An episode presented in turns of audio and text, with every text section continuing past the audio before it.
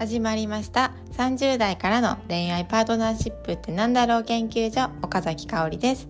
この番組では32歳の時にアプリで出会ったスペイン人パートナーがいる私が30代からでも引け目を感じずに恋愛を楽しむ方法パートナーとより良い関係を築く方法についてお話ししています。今日のテーマは友達以上恋人未満といい人の違い。今日の結論を先に言うと友達と恋人といい人は違うと思うというお話です今日のお話はですねアプリをしている方とか結婚相談所にね通っている方婚活中の方から、ま、よく聞く言葉としてあの最近会った人はなんか友達以上でも恋人未満だったかなとか、まあ、いい人だったなとかなんかそういう言葉をね聞くことが多くて私自身もねいい人止まりだったなとか、ま、使っていたんですよね。でこの友達以上恋人未満といい人って何なんだろうっていうのをね、まあ、ちょっと考えてみたのでお話ししてみようかなと思います。で友達以上恋人未満ってどんな人のことを言うんですかね？友達以上恋人未満っていうのは友達には入るけど恋人にはならないっていう意味ですよね言葉上はね友達以上友達には入るけど恋人未満なので恋人にはならないっていう人のことですよね。で段階としては、まあ、知ただの CD 知っている人初めて会った人とか、まあ、知っている人から友達になってで友達から恋人に上がっていくっていうレベル感があるようななんかそういうそういうレベル感がありますよ段階がありますよみたいなステップがありますよみたいな言葉をなんかあのイメージとして湧いてくる言葉だなと思うんですよね。でもですねそういうふうに段階があるとしたらじゃあ今ね自分のいる友達、まあ、異性異性恋愛対象が異性の場合で考えたいんですけど異性の場合だとじゃあ異性の友達っていうのはみんな恋人じゃない場合は全員じゃあ恋人未満っていう位置づけなのかななんか友達と恋人だったら恋人の方がすごく大事っていう言い方に聞こえる言葉だななんて思いました。でじゃあ友達未満恋人え友達以上恋人未満っていう言葉ちょっと置いといていい人について考えてみますね。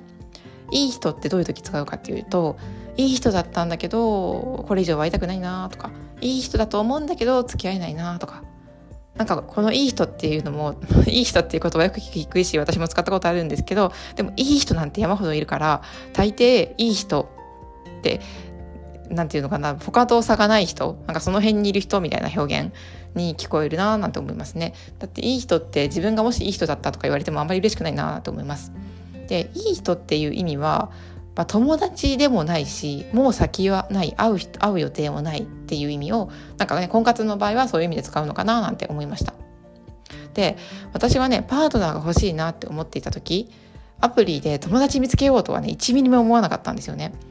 なのでいい人だったって思った時はいい人だったイコールもう会わないもう終わりこの人とは連絡も取らないっていうことだったんですよね。でもう一回会いたいなって思った場合はどういうどういう意味かっていうと、まあ、付き合う可能性があるかもしれないなってだ,、まあ、だからもう一回会ってみたいなっていう気持ちがあったんですよね。でそこになんか友達か友達を作ろうみたいな気持ちはなかったので友達以上とかはなかったんですよね。もう付き合わないもう二度と会わないか恋人になる可能性があるその間に友達っていうのがなかったんですよね。でなんかね私の中の友達っていうのはお互いにパートナーがいようがいる前がずっと友達の関係が続くっていうことなんですよね。パートナーが相手にいようが自分にいようが、うんと、自分にいなかろうが変わらず連絡を取るしご飯にも行くっていう感じです。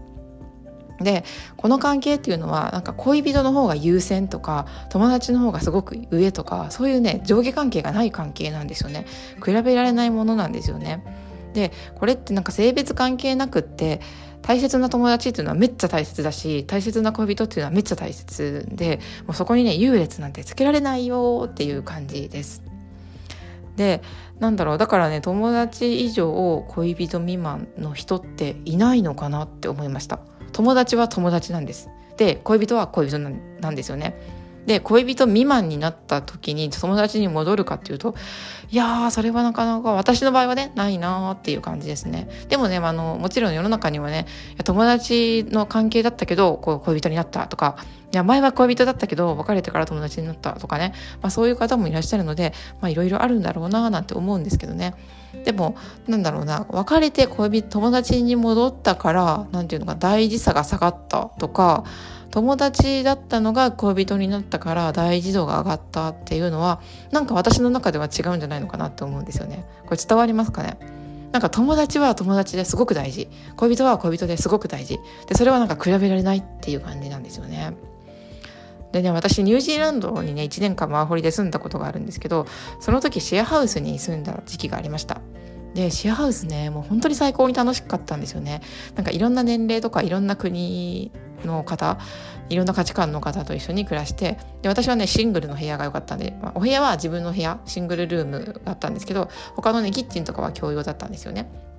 で、まあ、だからねこう朝起きたらその誰かがそこにいてでなんか「グッモーニング」とか言って喋ったりとか、ま、してたんですけどなんかね今はねこうシェアハウスってまあ、今はコロナだからよくわからないんですけどでも日本でもね住もうと思えばいろいろなシェアハウスっていうのが調べたことがあるんですけどもあるなっていうのを知っていてなんか今はね本当に結婚しなくても結婚以外でもパートナーと一緒に暮らすっていう選択肢以外でもなんかもっともっとね本当にシェアハウスで全く知らない人とね一緒に暮らすとかなんかそういう選択肢ってこれからどんどん増えていくんじゃないのかなってすごく思ってます。でそのそういう時ってなんか友達まさに友達ですよねシェアハウスに住むってすごく、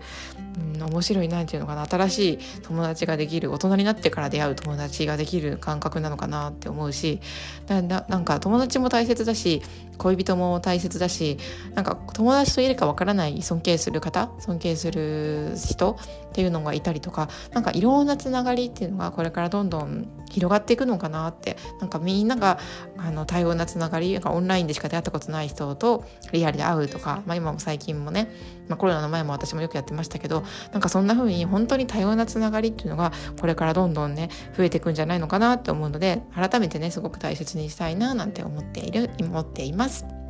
ということで今日は友達以上恋人未満といい人の違いについてお話をしてみました。いかがだったでしょうか？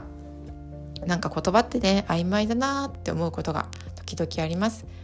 なんか私はねパートナーと付き合った時にですね、まあ、付き合った当初ってどこが好きみたいな話をするしたんですけど、まあ、したことしたことありますかね皆さんも。でその時にですねなんか優しいところって言われたんですね私。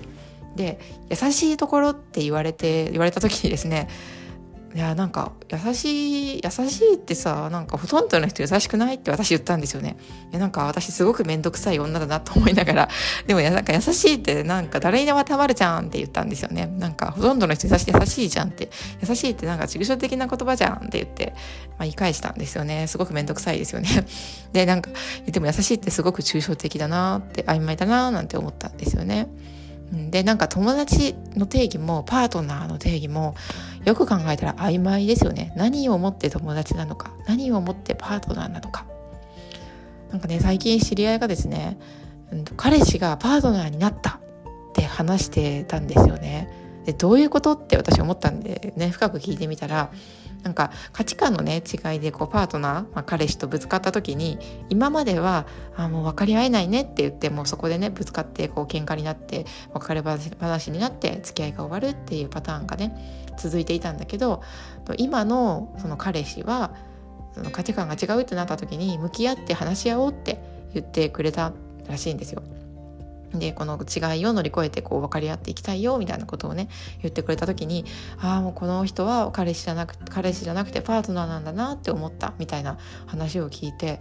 ああなるほどって思いましたねなんか彼氏からパートナー彼女からパートナーってあそういう風に変わるって考える人もいるんだなーなんて思ったんですよね面白いですよね。